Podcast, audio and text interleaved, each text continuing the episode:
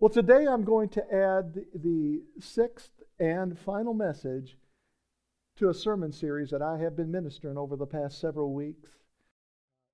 A series that I called By One Sacrifice, Our Perfection in Christ.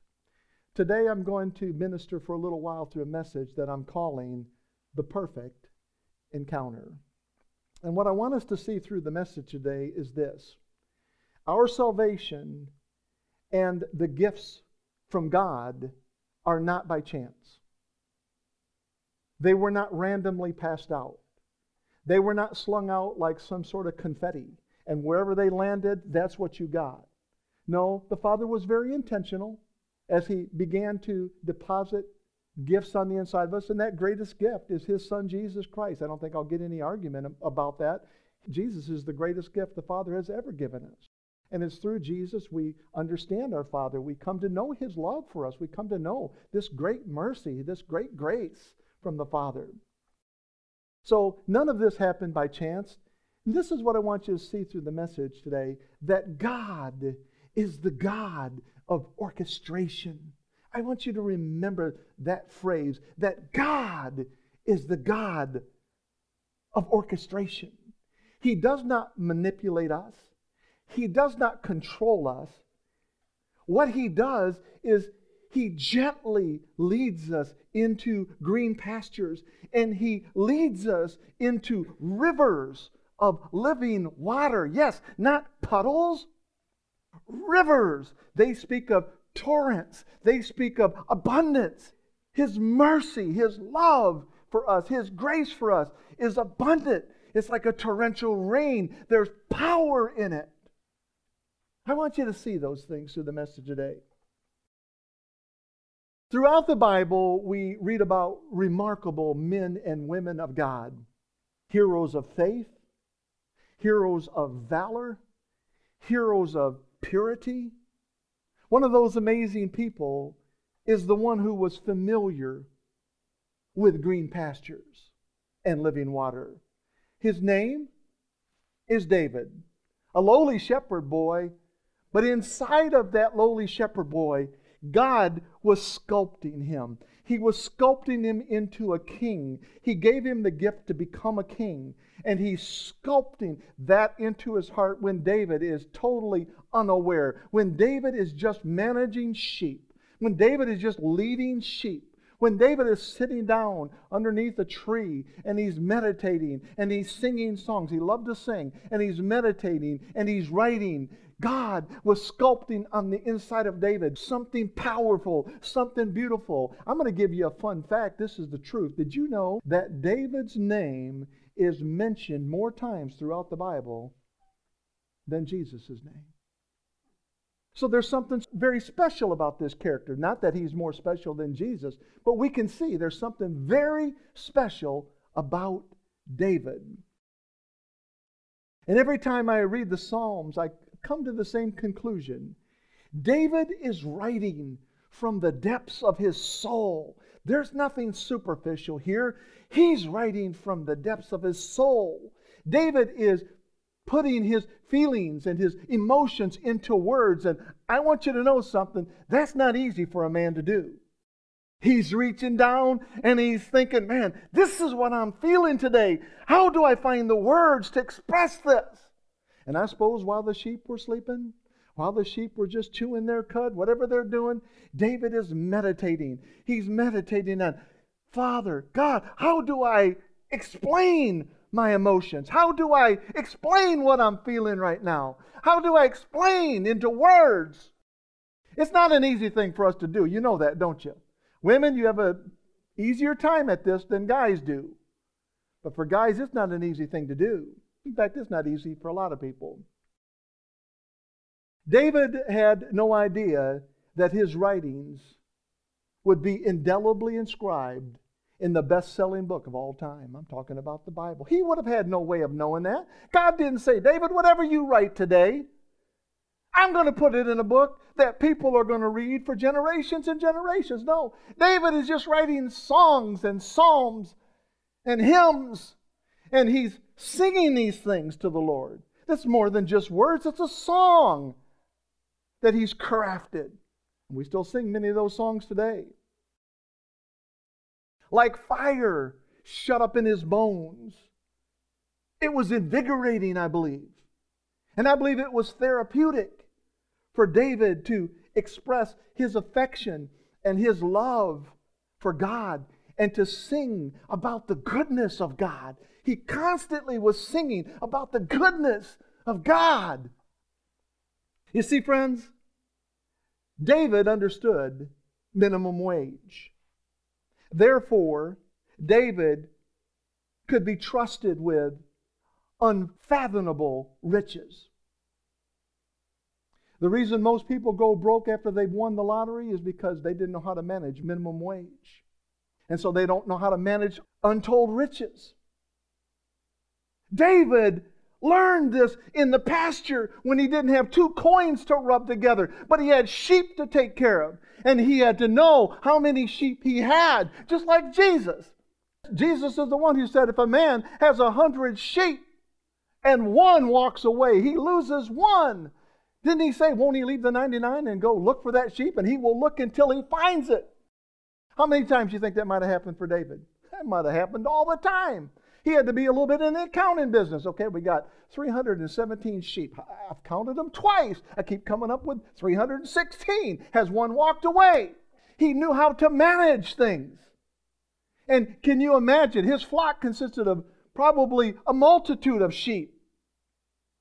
And he had to be aware of what all of them were doing at the same time. He had to be aware, did they have ticks and fleas and mites and diseases, and he was constantly caring for these. It was more than, hey boys, hey girls, just follow me, we're going somewhere today. No, he had to manage them when nobody had their eye on him. But Daddy did. And Papa said, I like your heart, son. I like your heart. I can trust you as a king someday. Because as a king, you're going to be dealing with unimaginable riches. David understood minimum wage, so David could appreciate extravagant wealth. David understood what it felt like to be overlooked. You see, when Samuel was called to go and anoint one of Jesse's sons, David was out in the pasture. And Samuel had Jesse's sons one by one march in front of him. He's looking for the next king. And these sons of Jesse's were all, no doubt, tall, dark, handsome. They fit all the criteria. Warriors. Swords. But Samuel watched each one of those guys pass before him. And guess what Samuel was doing? He wasn't judging a book by its cover. He was listening for the Spirit. This is what we should do, right? Quit judging stuff by our eyes. Our eyes will lie to us. Our ears will lie to us at times. I'm not saying they always do, but he wasn't waiting to see how well you walk. Samuel wasn't looking for any of that. He was waiting on the Spirit. What does the Spirit say? And one by one, they'd walk before him, and Samuel would go, he's not the one. Next. You're not the one either. Next. You're not the one. And I believe Samuel was a little puzzled when he got done. Went, wait a minute now. Seven sons just passed before me. These are all your sons, Jesse. And the Holy Spirit said, no, no, no, no, no, no, no, no. Samuel said, you got any more kids? And Jesse said, well, I've got the one. And let's just say it the way I said it a second ago. We just generally overlook him, though, okay? Because all he is is a shepherd boy. He doesn't even carry a sword. He's got a rag and a rock, and that's about it, you know. He's got a slingshot, but he doesn't carry a real weapon. That's just a little kid's toy. You wouldn't be interested in him, he said. Not only am I interested, he said, but I'm so interested, I'm on the edge of my seat because I want to know what God's up to here. In fact, I'm not even going to sit down until you go find him and bring him back. And I don't know what that looked like. I mean, the Bible says that David was ruddy, kind of redheaded. You know, we say the redheaded stepchild. That's about what David looked like. Probably a little small guy, you know. But Samuel took one look at him, listened to the Spirit, and he said, "You're the one!" And he anointed him as king. David knew what it felt like to be overlooked. Therefore, you know what? Because he didn't get jealous, because he wasn't in competition with his brothers, God said, "I love that heart, son. I love that heart. I'm going to exalt you to king. It's going to take some time. I got to move some things out of the way, but I'm going to exalt you to king, David." Do you see now why his name is mentioned so many times in the Bible? The guy's got a pretty good character. He's got a pretty good heart. He's not perfect, but he's a pretty good guy. David understood failure. When he committed adultery with Bathsheba, failure stared him in the eye like a cannon. He said, "Man, failed. I didn't want to do that. Flesh. We've all got flesh. Flesh got in the way."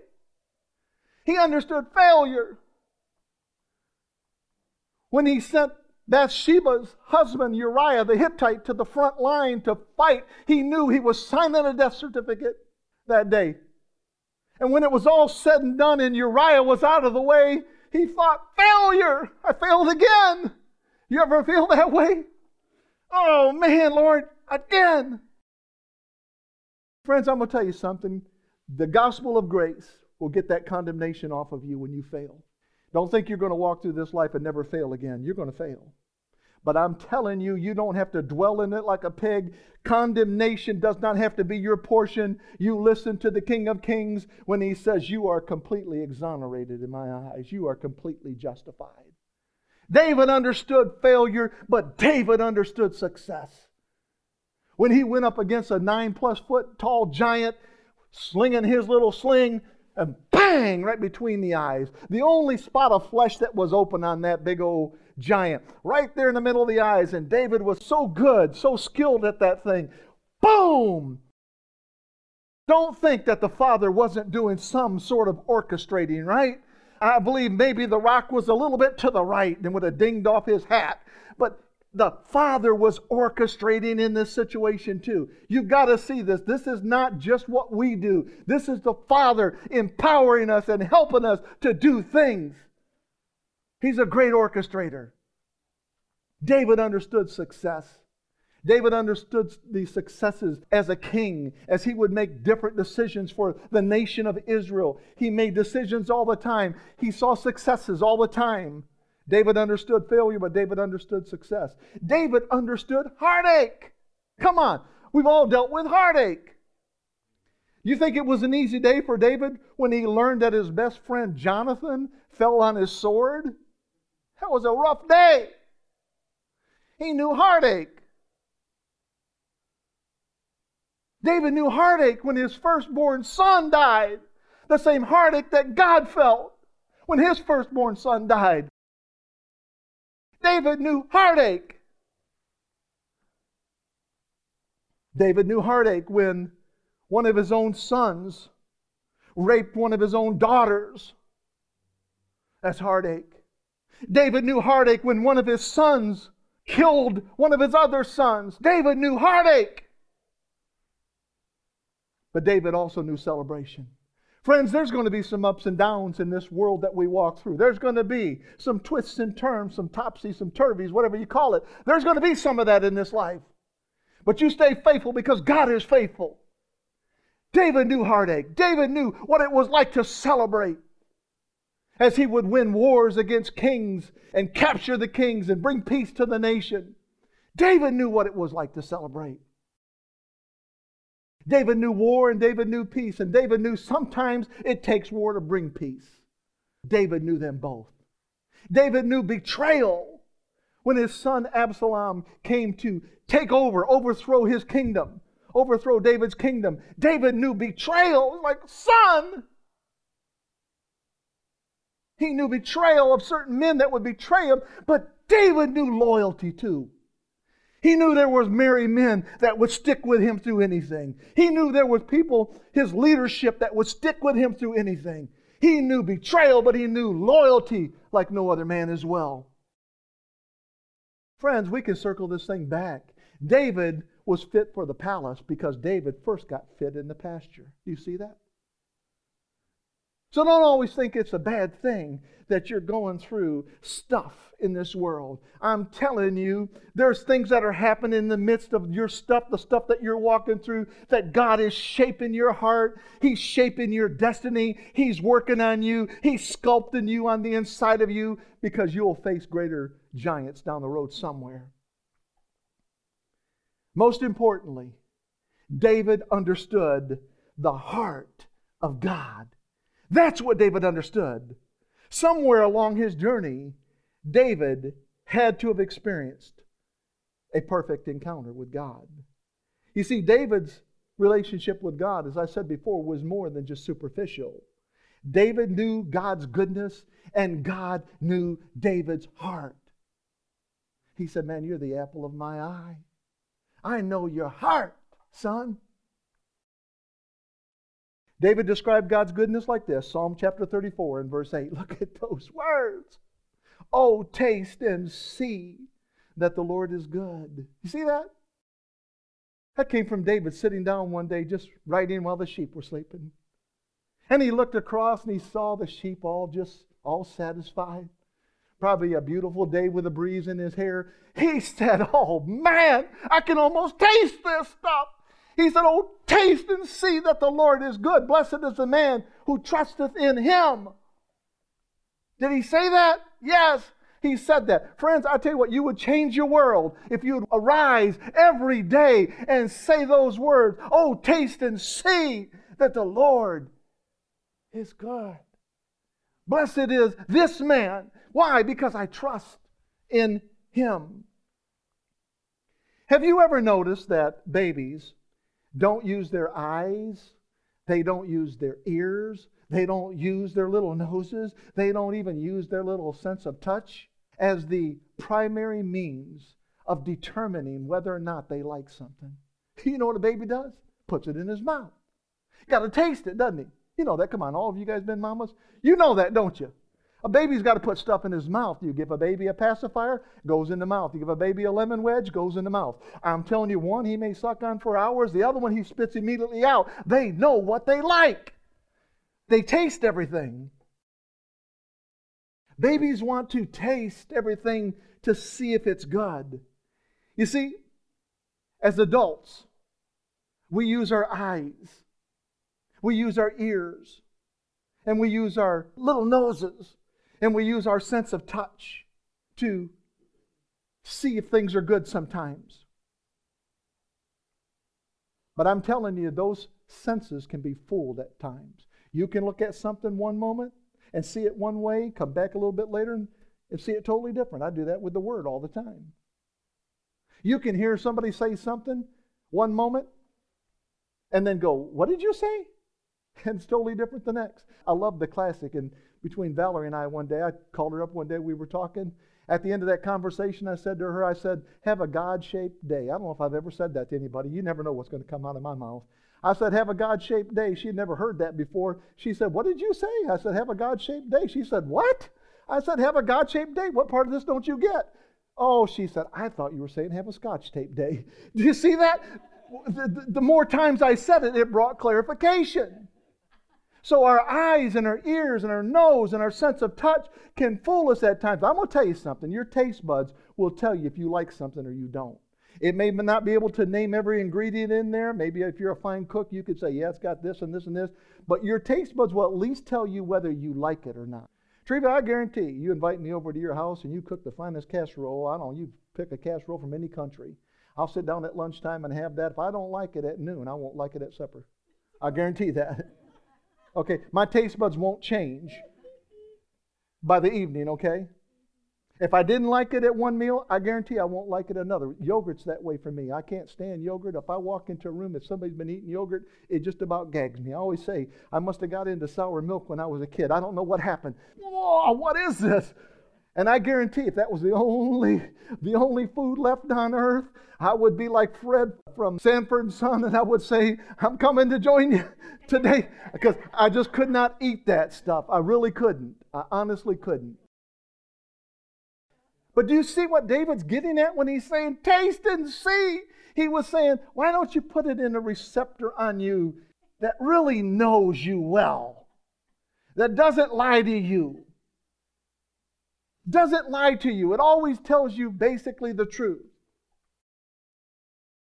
The goodness of the Lord cannot be merely explained. The goodness of the Lord must be experienced. Understand that. Get that in your heart this morning. Quit looking just for facts. Look for truth. Truth is greater than facts. The goodness of the Lord cannot just be explained. You've got to experience the goodness of the Lord. His goodness must be experienced. His goodness must be tasted. And that's what David was getting at, I believe, when he wrote the words, oh, taste and see that the Lord is good. Blessed is the man who trusteth in him. What was he saying? He was saying, man, he pacifies, he satisfies my soul in the deepest section of me. Do you see that in that simple little scripture? Our righteousness in Christ, listen to me carefully, is the perfect encounter.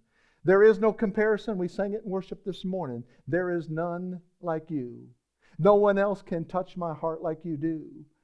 I could search for all eternity long and find there is none like you. There is no encounter like Jesus. There is no substitute for grace. God is good, and we receive His goodness not as a reward. That's important. We don't receive His gift as a reward. We receive His gift as just that, a gift. We could not earn His goodness in a million years, friends. Trying to earn His goodness is silly as rubbing a rabbit's foot for luck. It's just dumb, man. It does nothing. That foot wasn't lucky for the rabbit and won't be lucky for you, right? Many believers allow the perfect encounter with grace, listen to me carefully, to be exchanged, hijacked, if you will, with the old covenant law. When we allow our relationship with the Father to be governed by rules and laws, it alters the flavor of the Lord. I'm not saying on His end He changes, but I'm saying on your end it changes. When we allow laws and rules and old covenant to hijack our mind, hijack our worship, whatever it may be, it changes the flavor of the Lord. It's a lemon wedge in a baby's mouth, friends. It's a pasture with burned up grass. It's a brook that is dried up.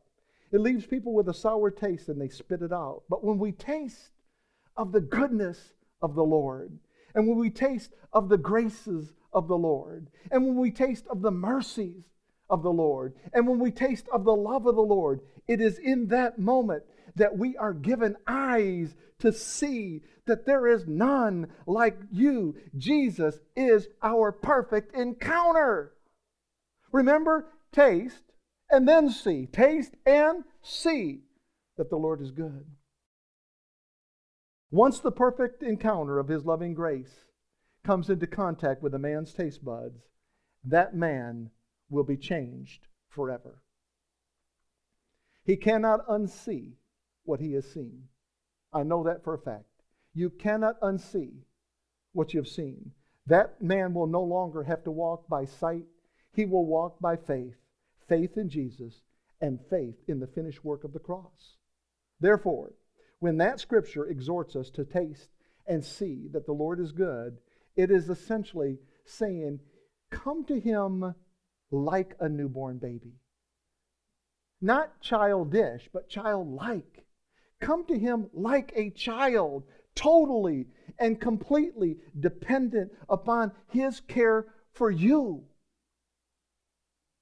See, we got this wrong somewhere along the line. Somewhere along the line, we thought we are the Holy Spirit's helper. No, that's not what the Scriptures say. The Scriptures say that He is our helper. He's our helper. A baby is totally dependent, relies upon someone to take care of him or her. We are not to just trust in our natural eyes, trust in our natural ears and our nose and our sense of touch. We're not even to really trust in our sense of taste. Look what it says. Blessed is the man that trusteth in him. What part of that is saying that you trust in you? You are to trust in him. We abandon all of our ability to make us better, to make things work out. Let's go on this joyride together, Papa. Yes, I get it. But we're trusting in him along this journey.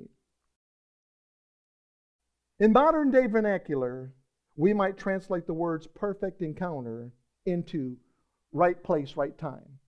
You've heard that before. Maybe you've said that. Well, I was in the right place at the right time today, you know, found a good sale, found a good whatever, you know, right place, right time.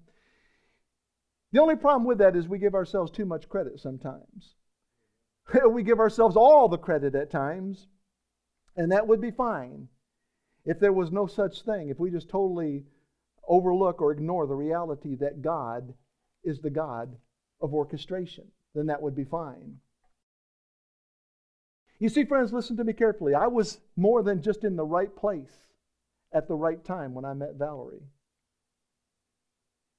I'm not going to leave that just solely up to luck or chance. Our meeting of each other was not a coincidence. It was not even fate.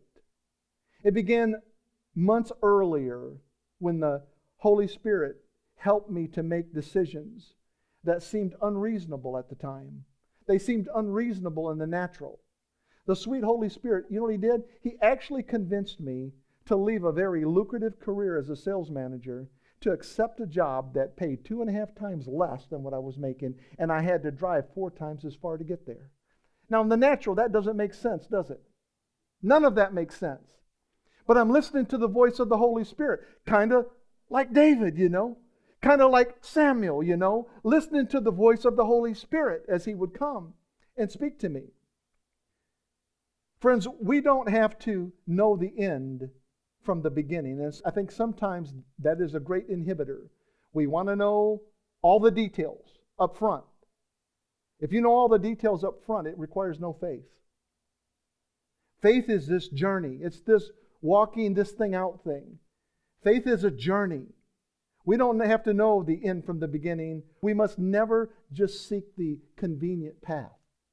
And I think sometimes that's what gets in our way. We get spooked. We get a little scared because the path that we feel like we're called to doesn't seem convenient. Feels like it has a few thorns on it. And so we think, well, that can't be God because God would make the way totally easy. No, that's not always the case, friends. We just have to know his voice.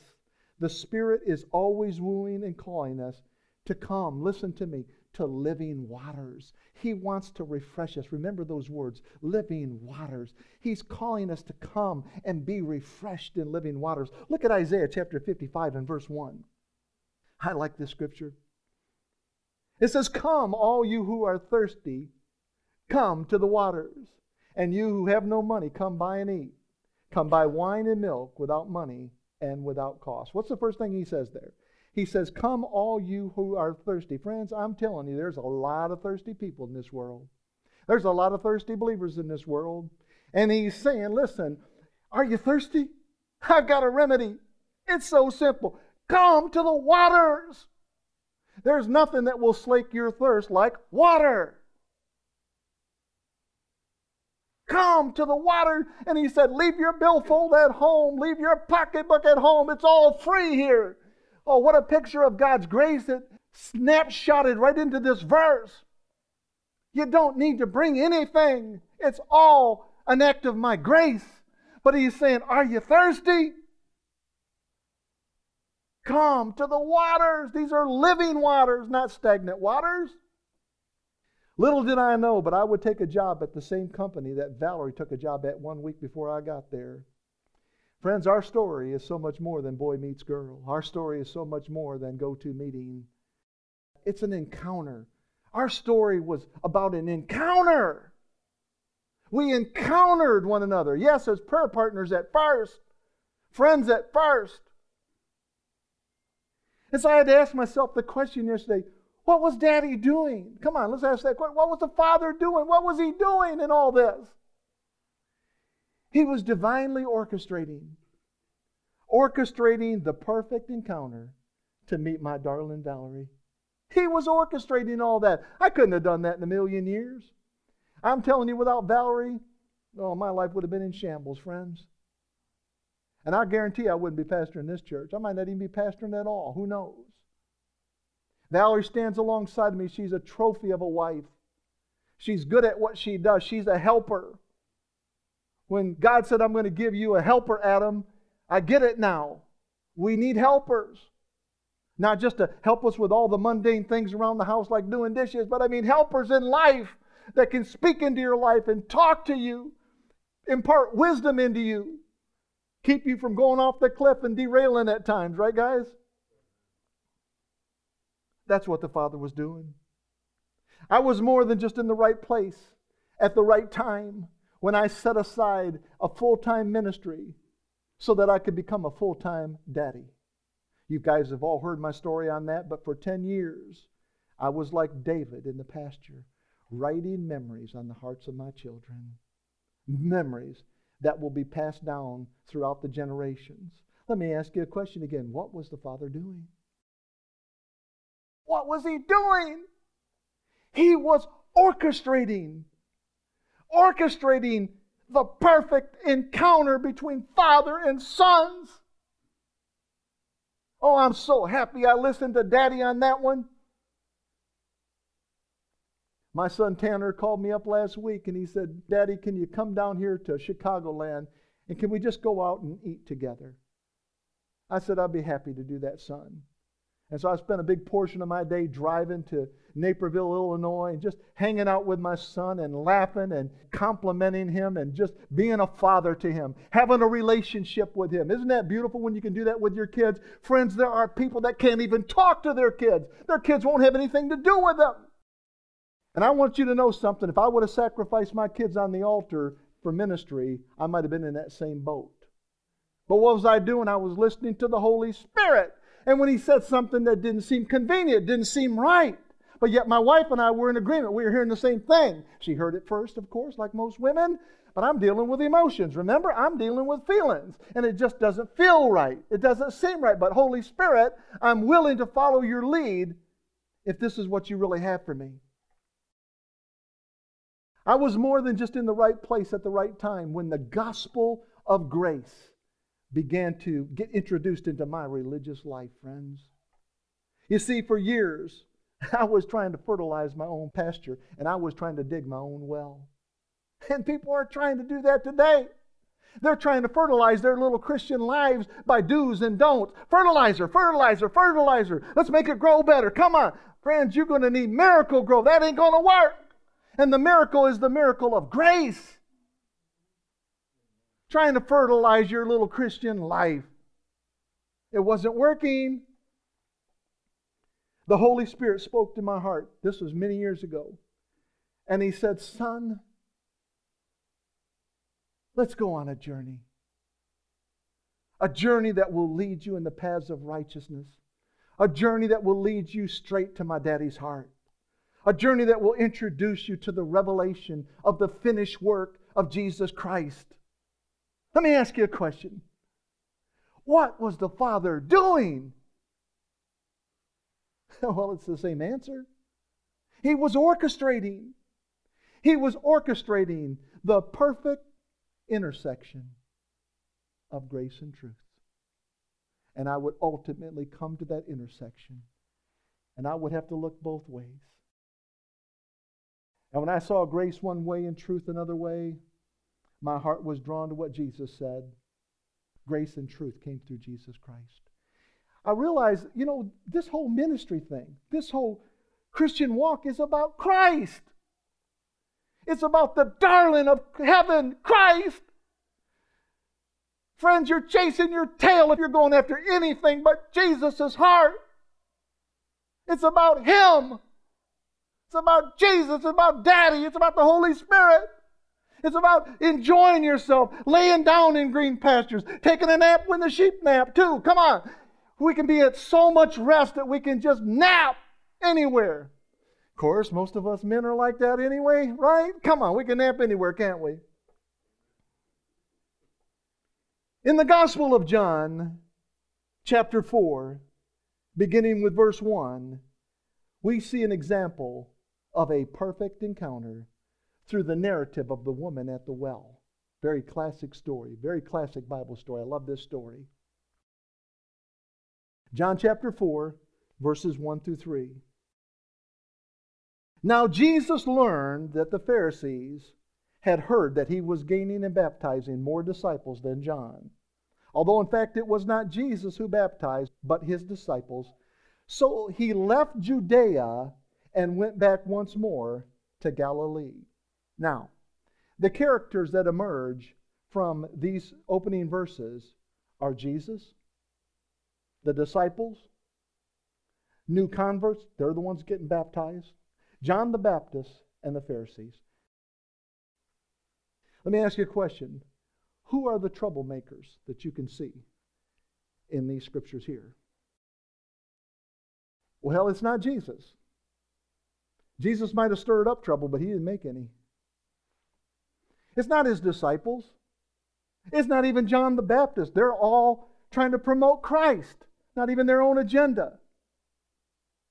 It's not these new converts. They're just buzzing. They're just so happy. The troublemakers are the Pharisees, aren't they? Yeah, come on. Come on, Marty. It's the Pharisees. The Pharisees are the only ones who did not have their eyes fixed on Jesus Christ. It's the same troublemakers of today. It is those who do not have their eyes on Christ and those who don't get their way. These are the troublemakers then, and these are the troublemakers now. Those who don't fix their eyes on Christ and those who don't get their own way. Even the book of James says, what causes fighting and quarreling among you? It says you want something, but you don't get it. Friends, if my life ended right now, I'm as satisfied as I will ever be. There's nothing I'm chasing, nothing I want. I have Jesus. He's given me a beautiful wife, Valerie. He's given me a lovely family. He's given me the privilege, the honor to minister this gospel of grace and watch lives get changed. What else more could I desire? I know him personally. He talks to me. I hear him. I sing to him. He sings to me. We dance together. What more could I ask for? The problem with the Pharisees is that they were singing the wrong lyrics. They should have been singing, there is none like you, but instead they were singing, there is none like us. Ouch. That stings, doesn't it? That was their song. There's none like us. Looking down their noses at people. Don't ever do that, man. There's nobody that's walking the face of the earth that Jesus didn't die for. Remember that, okay? The Pharisees spent too much time rubbing their rabbit's foot, counting their lucky stars, cracking open fortune cookies, and sucking on the lemon wedge of the old covenant. They had zero love for common people, religious to the max and intolerant in all their ways. Friends, the Pharisees, yes, they are the religious leaders. They were the nucleus of social distancing and cancel culture. Wow. Holy Spirit said that to me late last night. He said, you know what? This is not a new thing that you guys are doing today, this social distancing thing and this cancel culture. The Pharisees were doing it back then too. You see, they wanted to social distance themselves from Jesus because he was stealing their thunder. And they wanted to cancel culture Jesus, cancel his ministry, cancel his life. There were times that they would walk Jesus to the edge of a cliff in an attempt to want to throw him off. But yet he would walk through, the Bible says he would walk through the crowd. You know why he walked through the crowd and why they couldn't throw him off the cliff? Because it was not prophesied. It was not destined for him to die by going off a cliff. It was destined for him to die on an old rugged cross. So this is what they're trying to do, right? The Pharisees saw Jesus as competition, and they sought opportunity all the time to exterminate him. Heaven's spotlight was on Jesus, the perfect Lamb of God, and the Pharisees didn't like it. They wanted their names on the marquee, not Jesus's. But while the Pharisees were offering the lemon wedge of the old covenant, Jesus came along and offered living water of the new covenant. Now you pick between the two, lemon wedge, living water. And the Pharisees hated Jesus for that reason alone. How could you offer such a thing, such a freedom to people that don't deserve it? That's what grace looks like, friends. Friends, Jesus came to lead us into a perfect encounter with His Father. Jesus came to say, taste and see, my daddy is good. Blessed is the man who trusts in Him. Jesus came to strip away rabbit feet, fortune cookies, and lucky stars. Jesus came to give us life, and life more abundantly. We don't have to be superstitious. He's up close and personal. Jesus came to lead us into green pastures and give us an eternal drink of living water. Jesus came to write the lyrics on our heart, the lyrics that declare, there is none like you. No one else can touch my heart like you do. I could search for all eternity long and find there is none like you. He wanted to write that on our hearts. And that's what the covenant, the new covenant does. It writes these lyrics on our heart. There's none like Him. No one can touch my heart. Nobody can do the thing, the things to me that I feel that Jesus can do to me. That this gospel of grace, this gospel of His finished work can do to me. Look at the scriptures again. John four, one through three. It says, now Jesus learned that the Pharisees had heard that He was gaining and baptizing more disciples than John, although in fact it was not Jesus who baptized but His disciples. So He left Judea and went back once more to Galilee. Next scriptures. Now He had to go through Samaria. I love that. So He came to a town in Samaria called Sukar. That's how it's pronounced, Sukar. Near the plot of ground Jacob had given to his son Joseph. Jacob's well was there, and Jesus, tired as He was from the journey, sat down by the well. It was about the sixth hour. Verse four tells us that Jesus is on a journey to Galilee. If you understand the regions over there, you've got Judah in the lower region where Jerusalem and things are at. Above Judah, you have Samaria, and then above that you have Galilee. So it makes sense if you're going to go to Galilee, you have to go through Samaria. And so when it opens up the scripture by saying, now He had to go through Samaria, it kind of makes sense that you have to go through there to get there. But why does it give us that detail? Now the truth of the matter is, Jesus could have walked around Samaria. You could walk off around to the east like the Pharisees did. They hated the Samaritans and they didn't want to even come into contact with them. So they would walk twenty, thirty miles out of their way to go completely around them and then come up into northern Galilee. Why does it give us that detail? Did Jesus really have to go through Samaria to get there? No, He didn't have to go through there, geographically speaking. He could have walked around Samaria after all. Like I said, the Pharisees did that. So why did He do that? Because I believe He had a conversation with His Father. And His Father was orchestrating. Not play-by-play, didn't give Him every single move. And I wouldn't want that either. I don't want play-by-play. First of all, it's way too much to remember. Number two, I love to just enjoy the journey. It leaves room for surprise and elements of just enjoyable things. The Father was orchestrating Jesus there. He was orchestrating the perfect encounter with an unnamed woman at Jacob's well. A woman that had a checkered past and a marred reputation, but she will be changed in an instant through a drink of living water. We see the humanity side of Jesus as He sat down at the well. The Bible says He's tired. That's the human side of Christ. He's thirsty. He's human. He's not just God, He's a man. In heaven, He's still a man. He has a body. So we see the humanity side of Jesus. He's tired and thirsty from the journey, and he sits down to take a real rest. I find it interesting that the time stamp on the day is the sixth hour. The day started at six o'clock in the morning, so it tells you very clearly it's speaking of high noon. It is high noon. Now, when you read your Bible, you don't find many occasions where it talks about the women coming out to draw water. But where you do find it is in Genesis twenty-four. I don't have the scripture here, but you do find it in Genesis twenty-four. And the Bible says that they would come out and draw water in the evening.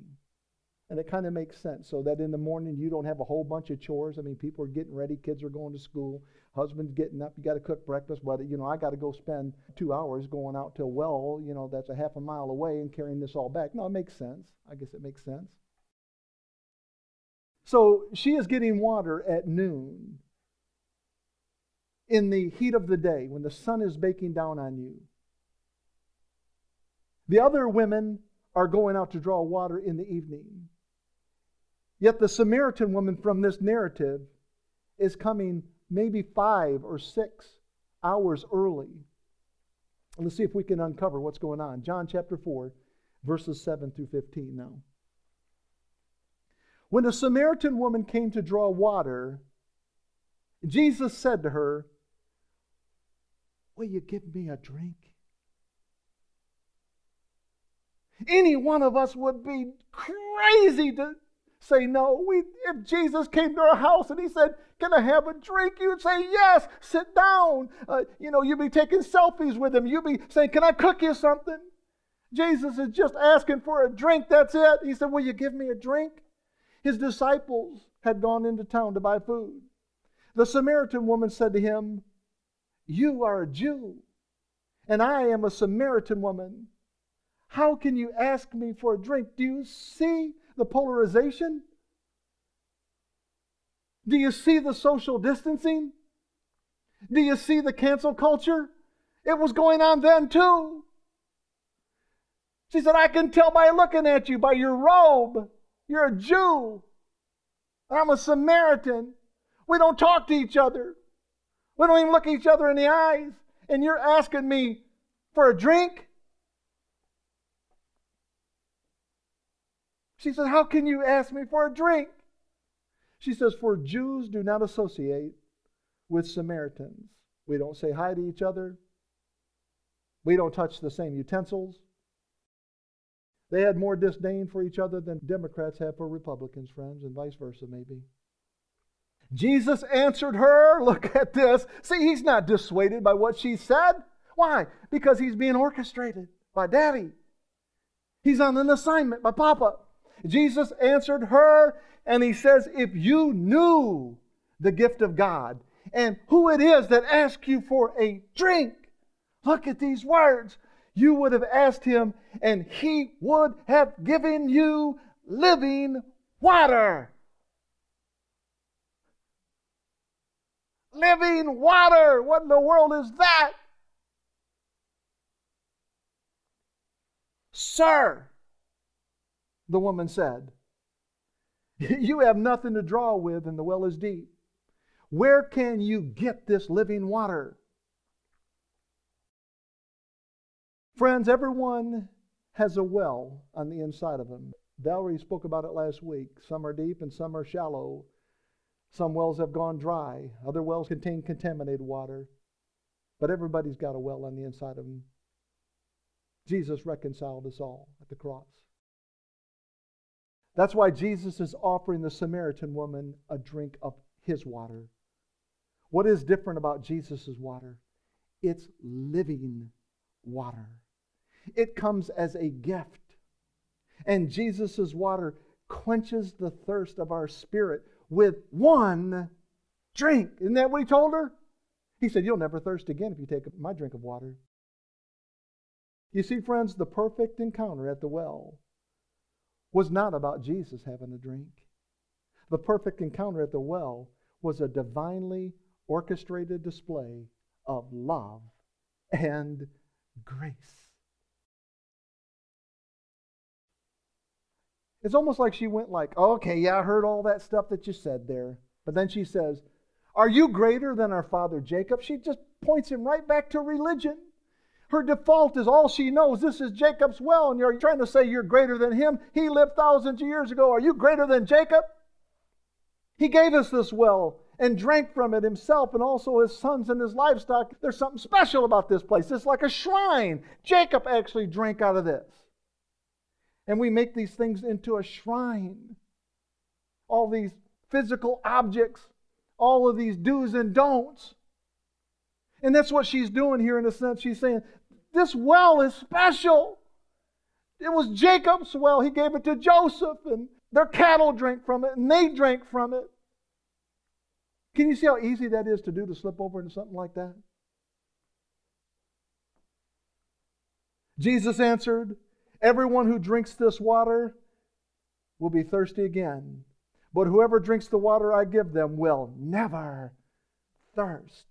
Indeed, the water I give them will become in them a spring of water welling up to eternal life. The woman said to him, Sir, give me this water so that I won't get thirsty and have to keep coming here to draw water.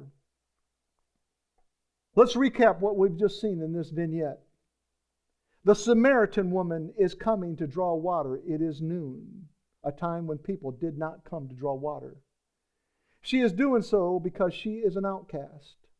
She has been rejected by the townspeople because of her lifestyle. She has a reputation. She has a red light on her front porch. She has been socially distanced, and the other ladies have cancel cultured her. But Jesus had other plans. Remember, he's been divinely orchestrated by his Father to be her perfect encounter.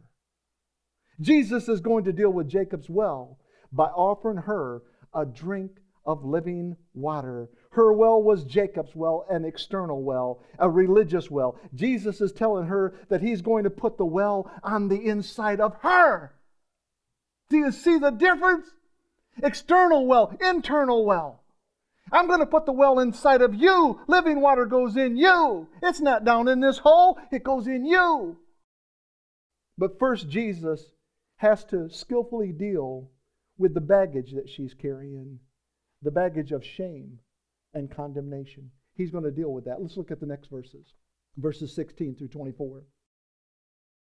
He told her, go and call your husband and come back. I think that's just a fascinating scripture. They're talking about water, exchanging water, and I'm going to put the well on the inside of you. This is Jacob's well, and Jesus says, I want you to go call your husband. It just doesn't seem to fit, does it? I mean, it just seems like Jesus pulled it into a different gear. It doesn't seem like it's in context. It doesn't seem like it's germane to the conversation that they've been having. But Jesus says, go call your husband and come back. She says, I have no husband. Jesus said to her, you are right when you say you have no husband. The fact is, you have had five husbands, and the man you now have is not your husband. What you have said is quite true. Sir, the woman said, I can see that you're a prophet.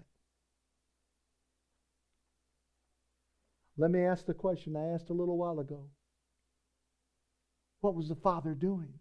What was Jesus doing in this situation?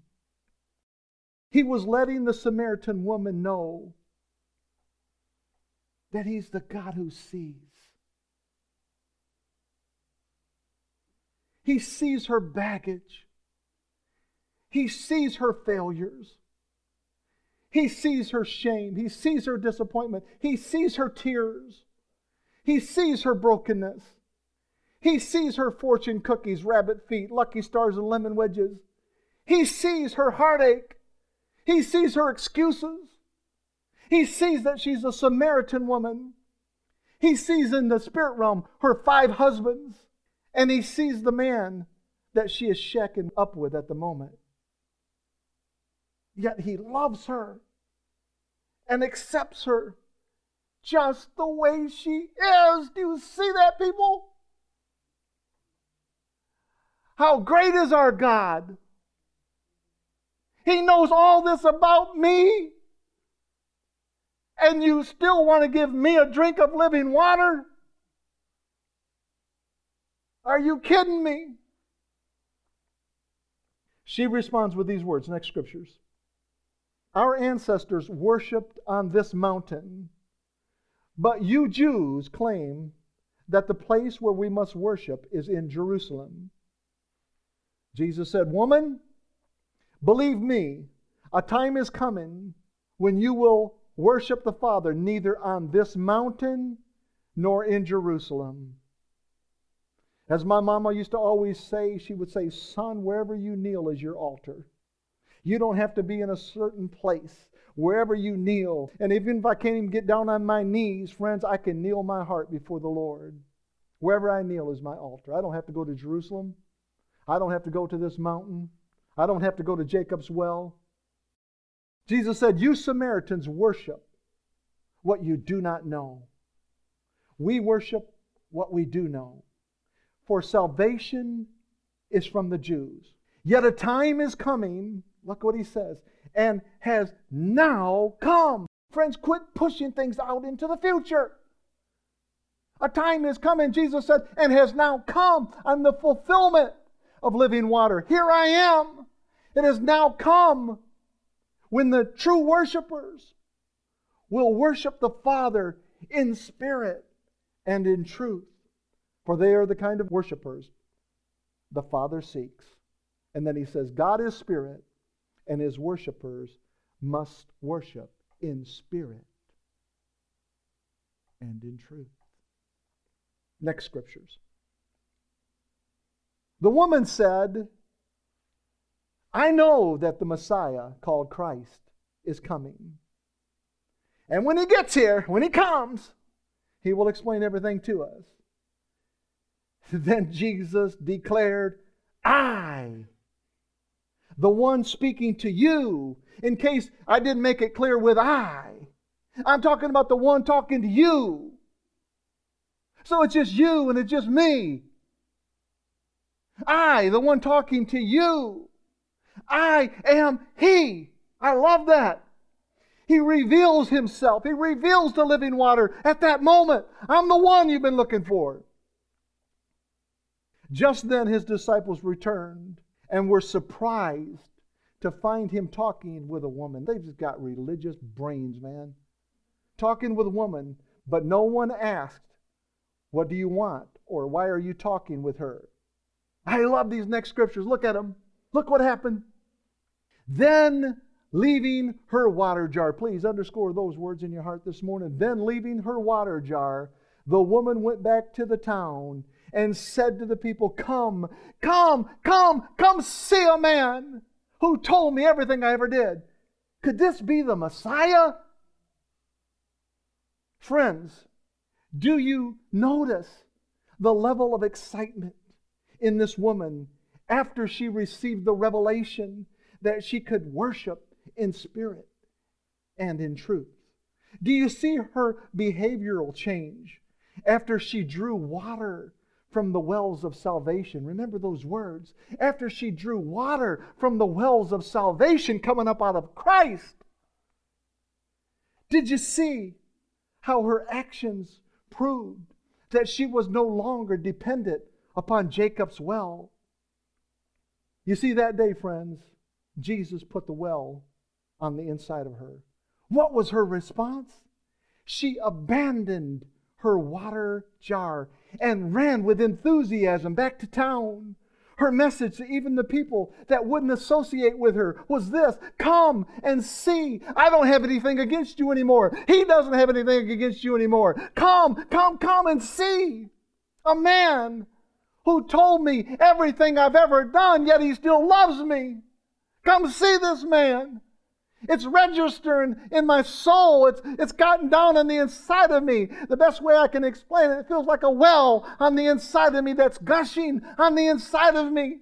I can't contain myself. She said, could this be the Messiah? The Gospel of John is beautiful. We see water everywhere. From Jesus' first miracle when He turned water into wine. He's always changing things, friends. When He took Jacob's well and He said, no, I'm going to turn this into living water and put it on the inside of you better. We're in chapter four, that's it, of the book of John. I don't have the scriptures with me this morning, but I do know in John chapter seven, Jesus has made his way into the Feast of Tabernacles. And after the feast had run its course, Jesus began to look out across people that were parched lands, and he couldn't stand it anymore. And the Bible says, on that last day, that great day of the feast, Jesus stood and cried, saying, if any man thirst, let him come unto me and drink. He that believeth on me, as the scripture has said, out of his belly shall flow rivers of living water. But this spake he of the Spirit, which they that believeth on him should receive. For the Holy Ghost was not yet given, because Jesus was not yet glorified. Do you hear him talking about the Spirit is going to bring this overloading supply of living water? You don't have to keep running back to Jacob's well. You don't have to keep running back to Moses' law. You don't have to run back to these things. I'm going to put a well on the inside of you that is so great, so powerful. Friends, these living waters don't only flow from Jesus' belly. They flow from our belly. I noticed that once I received the Holy Spirit. I used to tell people, he's right here. I can't speak for you. I can only speak for me. But when he, when he gets on me, when he starts manifesting, it's here. I don't feel him in that little bitty finger. I don't think I've ever felt him there, but I feel him here. He's very active. I've, I've thought sometimes I almost feel pregnant, like a baby's kicking around on the inside of me. It's the Holy Spirit kicking around on the inside of me. It feels good. You know what it is? It's living waters on the inside of me, rushing and bubbling out of me. Living waters of salvation.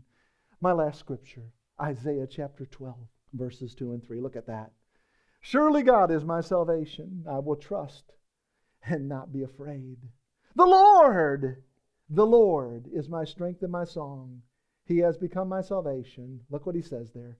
Therefore with joy shall ye draw water out of the wells of salvation. That's what Jesus was doing.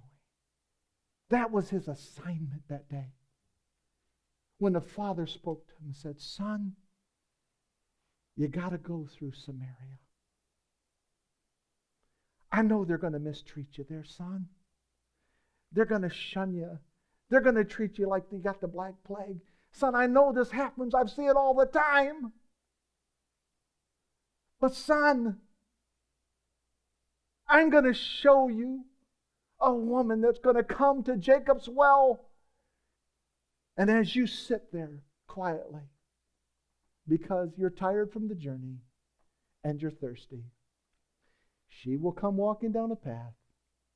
Little does she know, but she is about to run into the perfect encounter.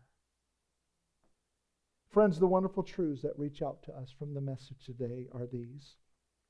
The Father has dug a well on the inside of every man. Every man has been reconciled through the cross. Daddy's deepest desire is to fill every well with living water. Therefore, he compels us to come, come to the waters. Taste of the living waters and see that the Lord is good. His goodness cannot be explained. His goodness must be experienced. It's a goodness that satisfies. It's a goodness that pacifies our souls. A goodness that causes us to leave our religious water jar behind. There is no encounter like Jesus. There are no substitutes for his grace. Our anthem is written across every marquee. There is none like you. No one else can touch my heart like you do. I could search for all eternity long and find. There is none like you.